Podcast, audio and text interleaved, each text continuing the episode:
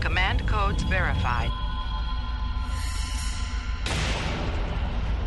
Priority 1 message from Starfleet coming in on secured channel.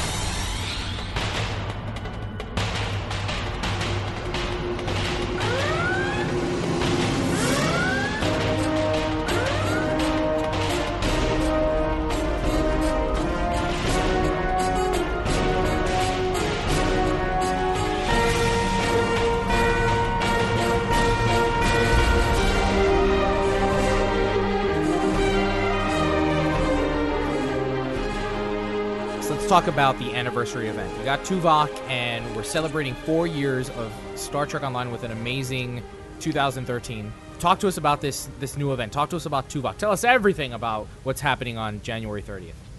Sure, let's talk about the anniversary episode. We'll talk about the anniversary in Tuvok. Spoiler alert, if you haven't played, uh, you may want to wait and play the content before we talk too much about it. I'll, I'll wait. Like, Can we have some like wait music? Doo, Oh, doo, Skiffy- doo. Skiffy will have wait music. Skiffy we have some wait music.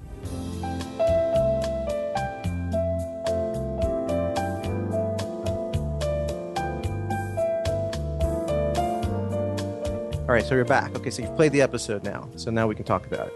Yeah, we got Tuvok, and so there was a lot of speculation for a while about who we were bringing in, and I'm really shocked that it took so long for people to kind of put together because I posted a picture of me talking to Tim Russ at the Star Trek convention uh, in San Francisco a couple months ago.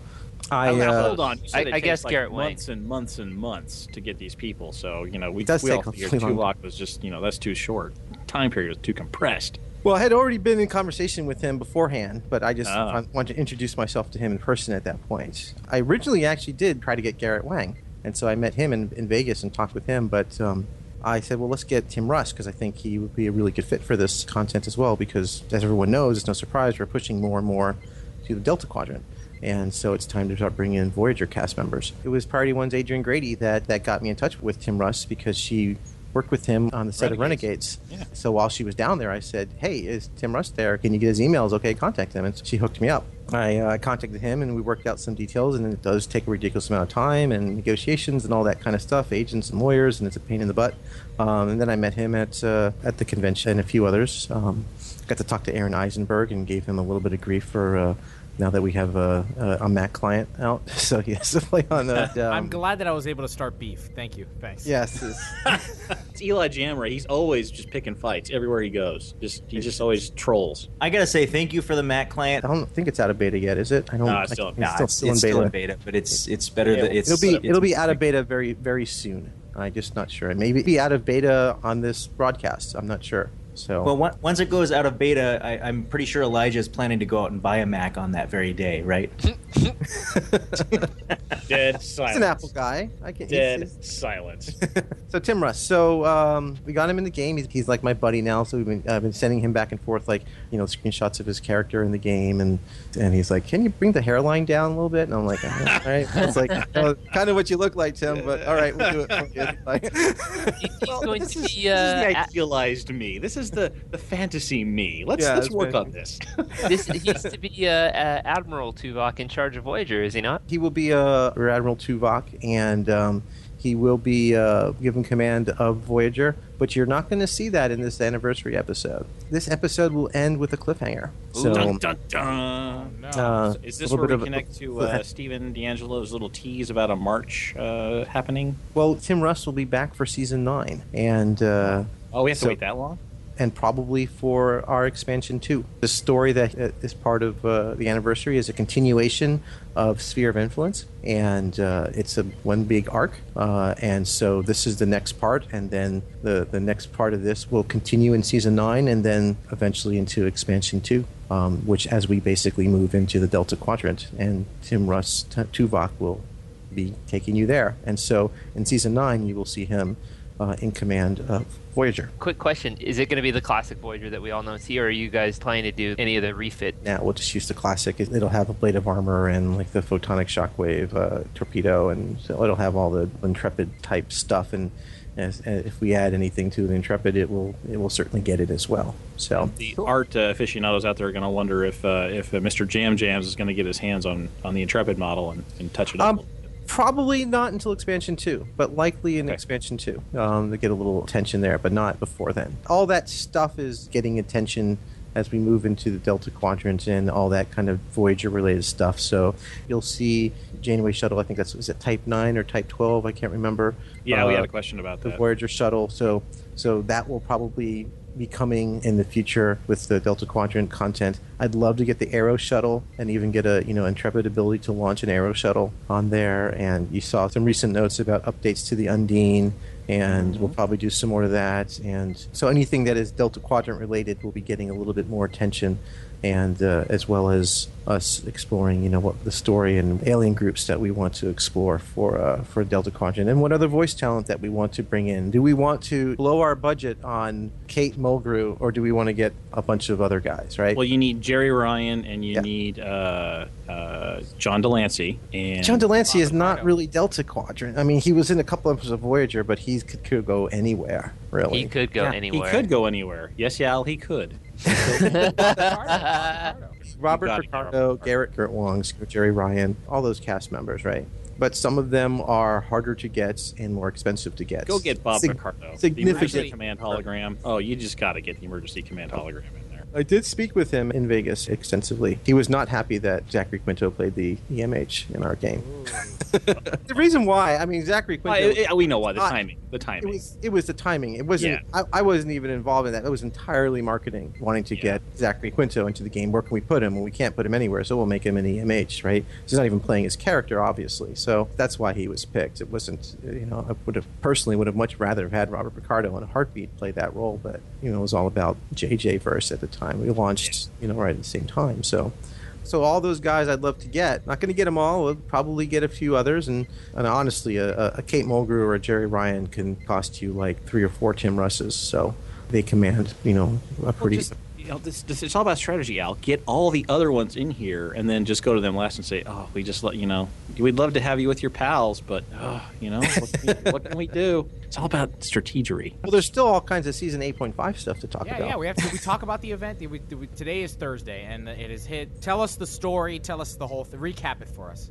Okay, so so everyone's played it already. So the story is about um, it takes place at the Dyson Sphere. You get called there, and the Alliance has found a control center to the Dyson Sphere orbiting the sun of the Dyson Sphere, and now there's a race to get it before the Voth get it. Because the control tower is the control center there allows you to control the Dyson Sphere and jump the Dyson Sphere. It's an FTL drive. That's what the Omega Particles do. If, if you that's the finish Sphere the Dyson rep, the story will involve that. That's what the Omega Particles do. It's a Oh, It- so we have to Yep. double spoiler it. We have to say go back and finish double tier spoiler. five rep. Yeah, yes. double. Well, if once you play the episode, we get, if you haven't played the rep, we give you a recap. As you Okay. should know, this is what Omega Particles do. They use them to generate the power of the, the Dyson Sphere to subspace jump it anywhere in the universe. And um, Tuvok was sent there and uh, and sent a distress call, and so you have to go there, and so you get to do a flyover over the sun. So you'll be really close to the sun, and and you go and you meet Tuvok there. I won't get into too many detail. I'm not going to give you a blow by blow, but you will you will get there and you will have to join with Tuvok and his crew, his team that is there, most of which are dead because the, the Voth were there. Along the way, you will just you will have to uh, in order to shut down the ability of the Dyson sphere to jump because if it did, it would just the mega particle blast would could be completely devastate the quadrant. Of course, you end up opening another portal as a as a result, and the Voth go through it, and you have to chase after them. And when you chase after them, you end up in the Delta Quadrant in Scotty's Dyson sphere. So you will be remember Scotty's Dyson sphere? Yeah. Mm-hmm. From right? relics. Yeah. If, if you remember the end of the Sphere of Influence, there's a recap, and that Dyson Sphere has been missing. And basically, when you reset the gates in Sphere of Influence, that Dyson Sphere jumped. It jumped to the Delta Quadrant. And so you will appear in that Dyson Sphere, and so it'll look just like that Dyson Sphere from that episode. So you'll be kind of come in horizontally and with the big gate on the side, Mm-hmm. um, and you'll appear in there. Gosh, should I, should I spoil it? I guess I'll go ahead and spoil it because everyone's Just already it. played it, You, right? said, you already told us it's gonna be a cliffhanger. Tuvok's uh, science lead, who's there, will be revealed to have been an Undine. And we've got this really awesome transformation cutscene where he walks up behind Tuvok and he transforms into Undine and does a little psychic whammo on Tuvok. And he takes off. And then while you're in the Dyson sphere, and there's the Undine Dreadnought, um, an Undine Planet Killer blast blasts a hole in the side of the Dyson sphere, which goes right through and destroys the Dyson ship, and a swarm of Undine come through the portal. The whole thing was a trick to get you to open the portal so the Undine can invade the Alpha Quadrant. Now you've got this Dyson sphere. Of course, you win. You and by the way, while while you're fighting this, you're fighting this in a what I call the temp puppet, one of the Dyson ships that you'll get, so that way you can you can test drive it here, and you'll get a different one based on your faction. What will happen now is that while you're after this battle is over, everybody wants to claim this Dyson sphere. So the Romulans want to claim it because the only way to get to it is through the Romulan-controlled Dyson sphere, through Taldewa and the Federation want to claim it because this is our Dyson sphere. You even find the science team who was left behind when the Dyson ship jumped, right? Because they were there studying it since they found Scotty. They've been stranded there these several months. So Federation says, no, this is our. We've been studying this for years, for decades, and the Klingons want to say, hey, this is this isn't cool. You guys can't keep taking all this technology. The tensions between the Klingons and the Federation are really escalating, and and so there's there's a little bit of a standoff there and so Tuvok now has this kind of I've been manipulated by this Undine. This Undine has been manipulating me. I'm responsible for this. I've got to stop this. And so so the story will lead into what's next is we've got an impending threat. Now the gates are open, we can't close it, and they have a direct access to the Alpha Quadrant. And and now the Klingons and the Federation are, are back at each other's throat again. So that's how, how they're going to resolve that is how we'll resolve that in uh, in season nine.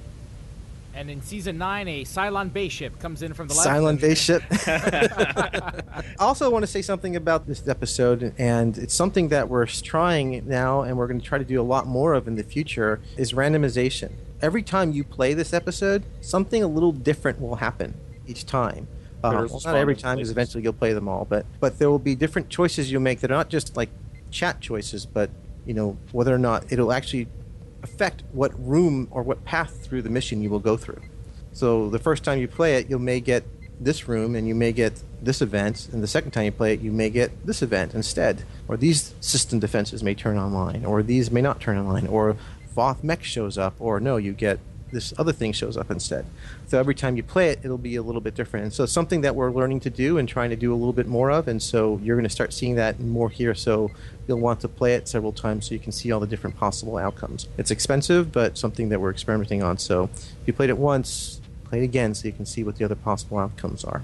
Some of which you have play control, at least three times. Well, at least at least three times, definitely. Anyway, but uh, in case in case you're not interested, you do want you want to do it anyway just to see that. And some of the things you have control over, some of the things are random. So then you, uh, as far as the outcomes. So does the system recognize if you've already done a certain path? Now it's completely random. There are some choices that like you'll say there's one part where it's like, hey, should I should we activate this system or should we activate this system? Um, and then you you, know, you choose, and then when you go into play, it's a that will happen. Uh, but some of them are just completely random. You mentioned the Undine, and we had a recent dev blog about the Undine. Um, you know, getting more oomph and more power to them. A little. Other than the, this episode, is there any other instance where the we're, we're going to see the Undine develop? Terradome, maybe something of that nature you will definitely see them again in season nine as far as a continuation of the story arc, and we'll definitely see them in expansion two. And we are also just starting to completely revamp the uh, the entire Borg Undine arc, the Omega arc at the end. So completely redoing that to kind of jive with our story, and you know where you find the the assimilated Undine in there and all that all that entire arc, which is pretty dated at this point to completely change all that. One of the first episodes, you go back in time to Wolf 359 onto Sisko's ship. You never even see mm-hmm. Sisko. Maybe you'll see Sisko this time. So this so to actually make it feel like you're on a Miranda instead of some um, with that old those old Federation ground kits. We'll revamp all that.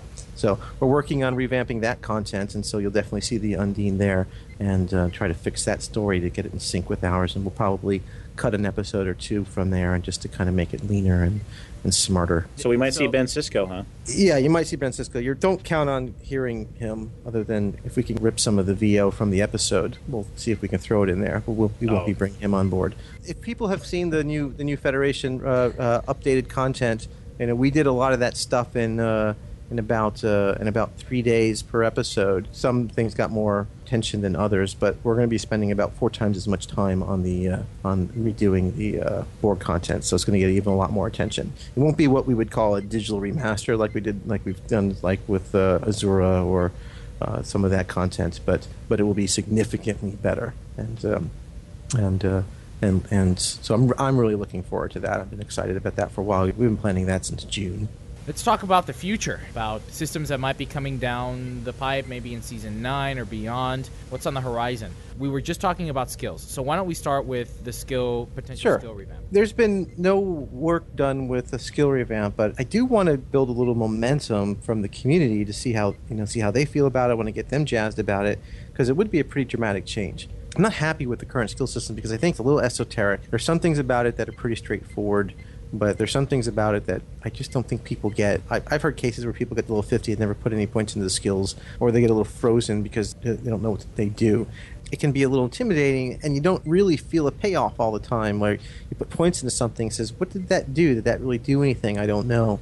And I think the, the biggest offender of it are the science skills. I think it's pretty clear when someone puts points into energy weapons that they're going to do more damage with their energy weapons, um, or put points into healing that they're going to heal more, or put points into hull points and they're going to have more hit points. You can actually see that number change. But if you put points into know, graviton generators or flow capacitors or something, this will help a suite of powers, and you know multiple skills may help one power. It's not like graviton generator helps everything about the power; it only helps the control of the power, and the particle generator helps the damage from that science power. And so, and it's a big long list of powers, which gets added to when we add new powers or new items.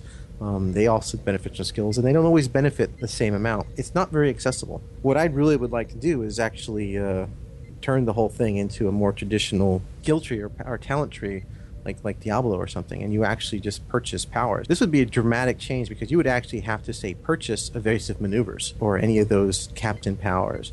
I think we'd still put in there a number of powers that are in the current skill tree, but the ones that I think are more straightforward, like something that would increase your hull or something that would increase your energy damage or your projectile damage. But I think instead of having nine ranks, it'd only be three of each. So you'd see a dramatic change from each one as opposed to a really subtle one. And be honest with you, people either put nine points or no points in a skill anyway. They never just buy like two. Oh, Um, I do uh, six. three or six is common, and, and I think that's six, kind of motivated by the diminished return and by the UI. But people usually only stop at those three points. They never put one or two in there unless they just have leftover points and they can't spend them all. But they take it to a certain point. So I think that's basically telling that we really only need three levels of each one, and that's pretty common in most skill trees. And so you buy, you skill up. It says, do I want to put another point in evasive maneuvers, or do I want to buy a point into hull damage?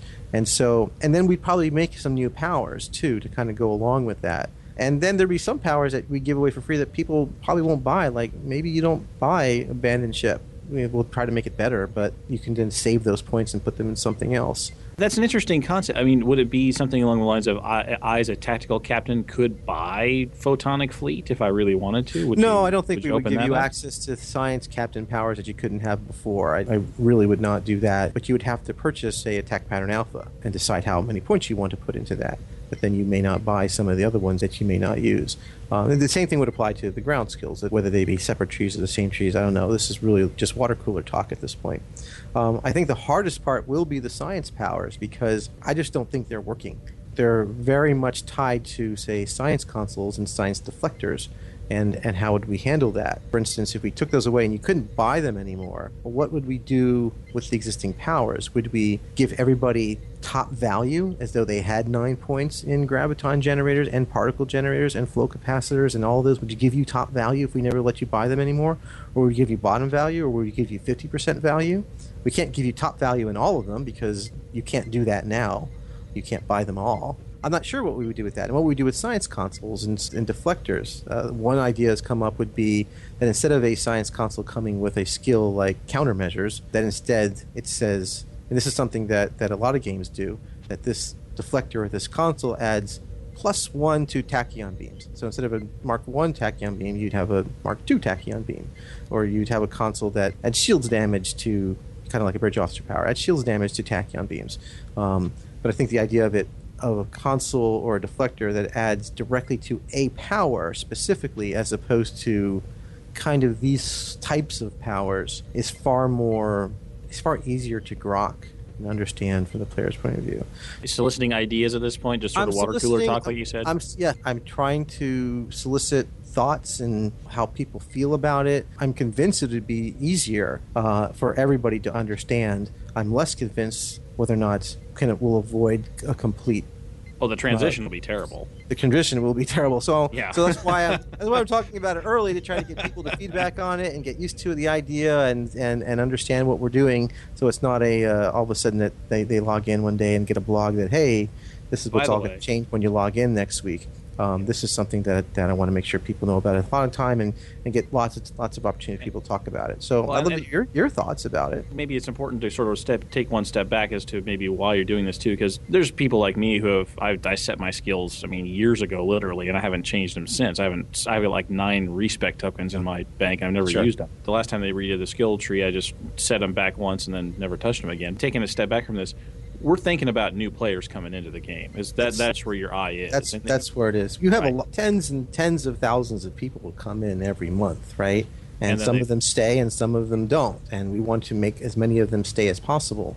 with that in mind, that's the feedback that we're kind of we want to keep that. in- It's not it's not so much that oh my god I'm going to lose my attack pattern alpha. It's like well try to explain to somebody how you just get attack pattern alpha and then you get a better attack pattern alpha, but then you have to spend skill points in your engine thing so you can move faster. Uh, you know you can you can turn better during your attack pattern alpha. Whoa, what? You know, if you just buy a Yeah. level one attack pattern alpha, and then later on, if you like that power and think, man, it'd be awesome if I could turn faster when I light off attack pattern alpha by another level. I bet a lot of people don't realize that as they level up, their attack pattern alpha just gets better. I, I'm guessing most of you guys do, but a lot of people don't realize. Oh, I didn't realize Right. that I had attack Yeah, pattern. yeah. When did I change from attack pattern alpha one to attack pattern alpha three? Didn't even notice it. Um, Exactly. But I think if you made it, if you purchased it, it'd be a much more meaningful choice. And then we probably maybe we make it more meaningful. Maybe attack pattern alpha three adds confuse or adds you know adds a you know adds adds you know they actually have a much more meaningful change to them as, as those powers went up. Sure. Um, we could certainly spend some time, but give a little attention to those sort of things. I think I- some powers still work. I think some of them make sense to buy something that adds hit points, and 'cause every single one of them shouldn't be a click power because Lord knows we don't need a lot more click powers in the game.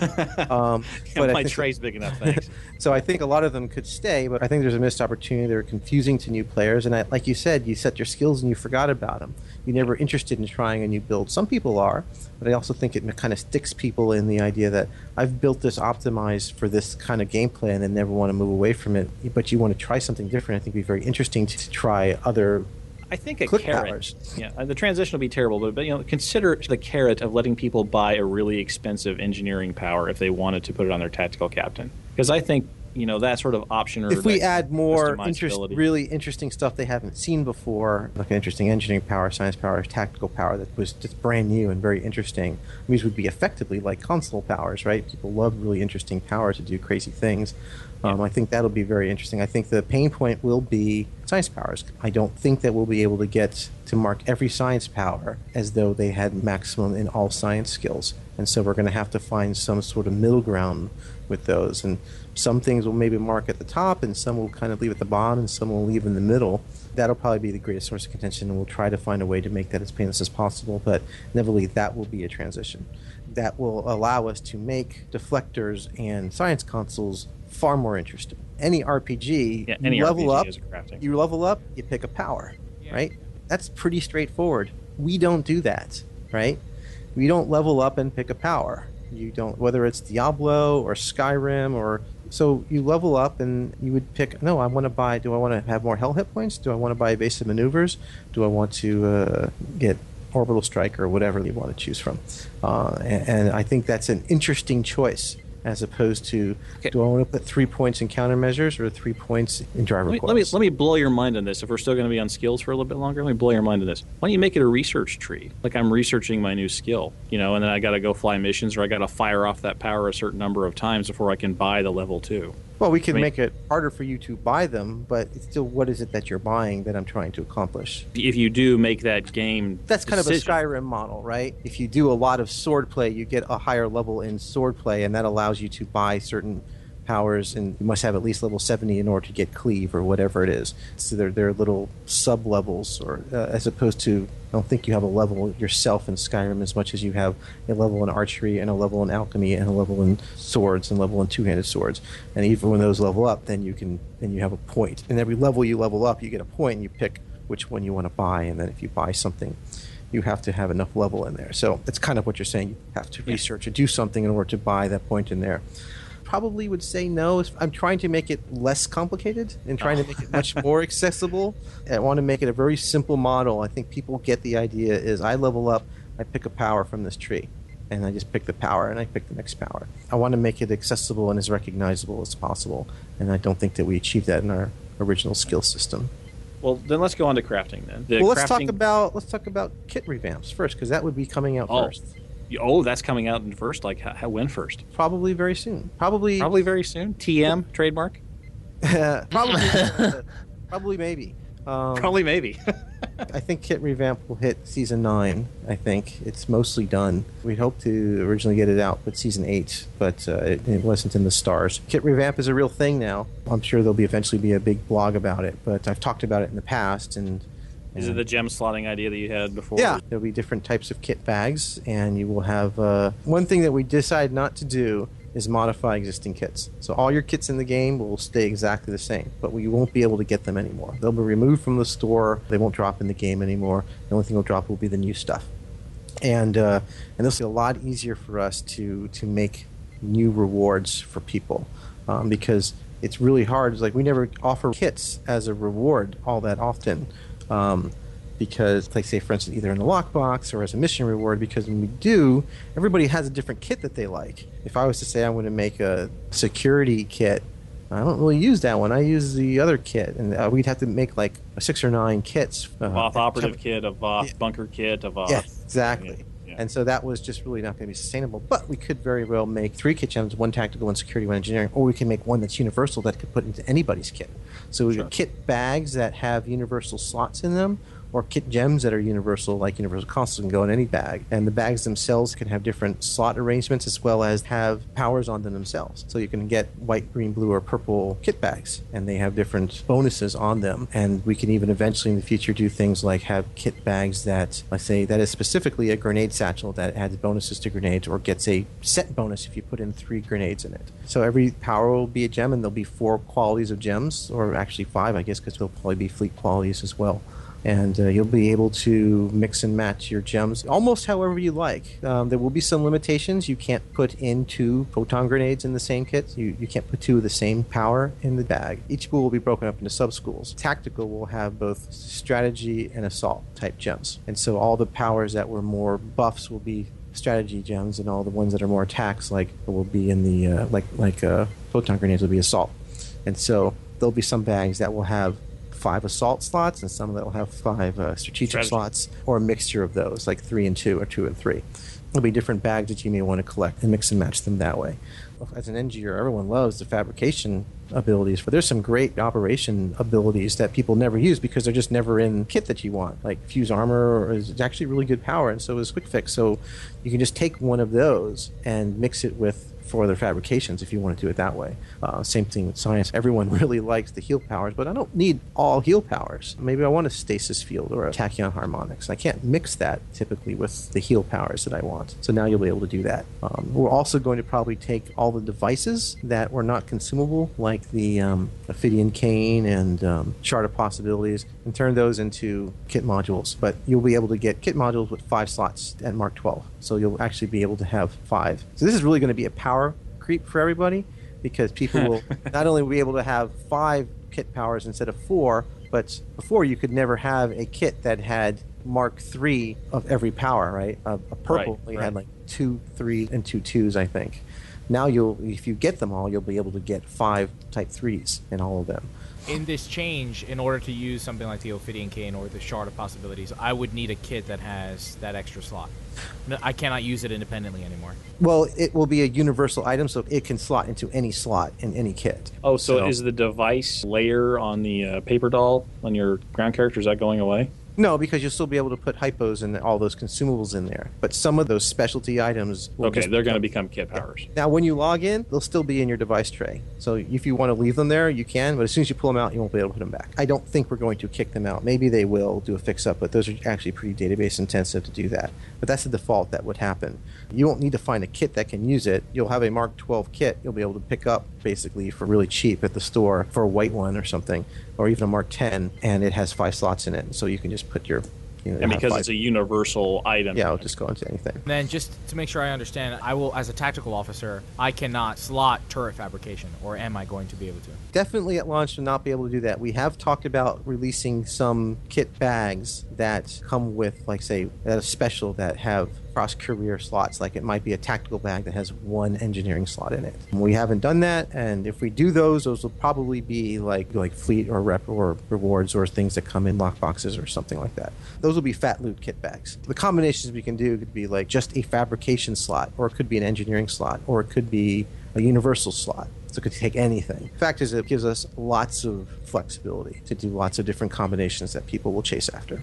I like the idea of having that cross career thing. Up in the future again, we've got uh, what about command arrays? Eventually, what's going to happen is that all ships that have command arrays will get a command array slot. We should just start doing that now because it's an expensive database fix up, so we don't want to do that. There's a new update because a lot of people log in the same day and it makes everyone slow. We'll probably open up the slot before we start opening the rays, but people will get a ray and then we'll start making command array items. I think we actually have a meeting of it next week to talk about the full details of it. So it's still very early in the stages. You'll probably see secondary deflectors released at the same time, if not slightly sooner than rays. And ray item will basically allow you to modify your existing ray powers, either making them better or changing what they are, or adding procs or enhancements to the existing command array powers. They'll be pretty straightforward. I mean, you've got your four command array powers, and you'll find command array items that will just say make your taunt aura better, or make you know one of your other auras better, or change what it does. Maybe instead of a taunt, it's a reverse taunt, inverts it to something like that. I'm just speculating here because the design's very early for that. Raiders? The Raiders getting the flanking. That's just a matter of finding time in the schedule to uh, start adding that to all Raiders. I think people will really like that. I love that feature. I don't know if you guys have had a chance to play the Breen Raider and being able to flank targets. It's very powerful and it really changes your gameplay style. So it does to Raiders what we always wanted Raiders to feel like. And instead of being just a fragile escort, they all of a sudden really start feeling like feels like an assassin or thief. So it really changes their gameplay. Along with that, we're probably going to also just take a look at the stats of Raiders and probably give Raiders in general a little more survivability, but not much. And then a few minor changes to maybe some of the tier 5 Raiders to kind of distinguish them a little bit more. Is, is this the same Al Rivera that wanted to nerf escorts? No, I want to nerf cannons. You it. Cannons. Oh, okay, okay. so- right, go for it. okay, I was just wondering if it's the same guy. Who are you and what have you done with the real Al? Crafting, like, are we gonna are we gonna go there? far too early to give you details, but I, what I can tell you is that we are very actively and very vigorously working on a crafting revamp design. This is not one of those we'd like to get to it, but it got bumped off the No, schedule of things anymore. No, it is on, on, the, schedule. It's going to be a very large task. We will not be doing it lightly. It will probably be rolled out in stages, but very methodically, not like we only got this far, so this is all we could do. We were intentionally releasing it like this is the part of the stage we want to do, and then later on we'll have this next stage of it, and then this stage of it. It will be a serious, real increase. Um, you will probably get some credit potentially from your existing crafting levels, but the existing crafting levels aren't particularly challenging to get to. So it's not like if you were at top tier in crafting, and we're not going to give you top tier in crafting in the new system, you'll get some recognized credit. It's a completely different system, so it's just so far off that it doesn't even apply. Anomalies will still be part of the system, although we'll probably give them window dressing. In other words, we may merge some of them, we may make less of them, so you'll log in and whatever you have will be changed to something else. We won't lose any anomalies and they won't become garbage, but the icons so- will most definitely change, but what they are may be something entirely different. There may not be 18 different kinds, maybe six. there may be six, there may be 18. I don't know. Honestly, that hasn't been decided at all. At the very least, the icons will change, and probably more likely that what they are will change to something more meaningful and more recognizable as opposed to just a list of slightly hue shifted icons, which is basically all they are now. Try to make them feel a little more meaningful. And that may mean collapsing some. It may be making more. I, I don't know. They will be converted, and you'll log in one day and you'll have this suite of these items and they'll be different and hope to change uh, the way you mine for them so that they're not just Decouple that from the exploration stuff. that's just one great place that you can harvest a lot of them but you're on a mission you just see a little call out on the floor right and it's like Yep. oh i can scan this and pick this up ideally it would make it that you see a canister in a science lab and you click on it and it's a pile of benzene and you pick it up like you would do if you pick up a flower from a crafting game Arc or a wolf pelt. yeah. So to try to make it feel more tangible. But I do not want to talk about the details of it and how it's going to integrate because I know people are going to have a lot of questions. Is like, well, what kind of gear can you make? And will it be better than dilithium gear or will it be better than fleet gear? And all those kind of questions. But I do want to encourage people that yes, a real solid, exciting crafting system is truly in the works right now. It is unlikely that it will not happen. It would be possible that we don't hit our scheduled date, but it will happen this year. PvP revamp. I know you said you had the choice between uh, Foundry and PvP, and I was giving that as an example, so it wasn't like Oh. a, as far, but we uh, we do want to dedicate real resources to PvP. That one is not on the schedule, so it's a little bit out there. But we probably will start doing some things piecemeal. But we recently got some great data mining and showed us some really interesting stuff that we really want to sit down and talk about the real strategy. And so I do see that these are now real things that are starting to show up on the schedule as far as having real hard dates about when they're showing up, but probably not season nine. That's all I'll say about that. All right, and then um, uh, more pie in the sky stuff that we've talked about before, like a task force management system where you send your boffs off on ships of their own, persistent territory control. Those things are still out there, if if at all. any type of territory control would come along with the PvP revamp. As far as task forcing, I'd love to do a duty officer revamp. We're tugging a war on that one and whether or not we'll be tackling a duty officer revamp or improvement. That I'm not sure about. Territory control, that's still And, not and, immediately and planned. you mentioned duty officers. That was something that uh, we had heard about a couple times. Duty Officer 2.0, one of the orphaned systems uh, that could be more. That one's not on the front burner anymore, or We've talked about actually integrating duty officers into crafting a little bit, so there may be something happening there. That's a little too early to say, but as far as a complete revamp of duty officers, there was a plan for it, and that fell apart. Basically, you start picking the systems, and because we got a lot of systems and things planned for you know going forward for the next year.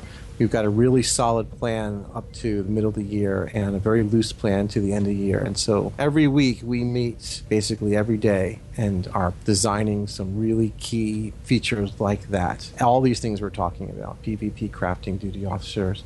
Bridge officer training is another really big one. The way you train bridge officers is something I've never been particularly fond of, and I'd rather it be like you train them just like you would buy skills for yourself. You just buy a power for them, and they just can do that power um, and you don't lose the other power. Hey, this tactical officer has cannon rapid fire in his ensign slot. I can't really use him on my cruiser because it's all beams, so I have to swap it to fire at will instead. So I have to put my cannon rapid fire at lieutenant commander or commander. It's just hard. So I want to change all of that. You know, maybe you just slot in kit gems into bridge officers or maybe they have skill trees that they just buy out. That's a system that is a pain point, particularly for new players. As an older player, you start getting adjusted to it and you just learn to live with it, you learn to manage it, but it's not a pleasant system, I don't think. And for new players they don't even ever train their bridge officers, they don't even understand the process of it. That's just a failure. Those systems that are really painful or obscure to new players are really important to us. So that's one that probably give a lot of attention. So as always, it's where to spend your development dollars because there's always a balance between acquisition and retention. We want to make sure we get more people coming to the game. We want to make sure people stick around longer, and those are most of the time not the same resources. When we make a featured episode, that doesn't do anything for acquisition because they've got hundreds of hours of gameplay that they haven't even seen yet. Who cares about the next new mission, right? It's a constant give and take about where do you put things. And we're really focusing largely on acquisitions because we have a pretty robust end game. We need to make sure that we keep new players happy so that they stick around. Have any of you guys seen the Fed revamped content? No, I haven't. No, I haven't. Logged into. Okay, you'll really enjoy it. I think you'll be very impressed with it. It really raises the bar. We only did the first Klingon levels, but we want to keep doing that. We're skipping ahead now to do the Borg ones, but I want to come back and do the Romulan and Cardassian ones as well. We'll get around to them. How about the gateway? Well, you, you want duty officers on there. I want duty officers on yes, there. Yes, please.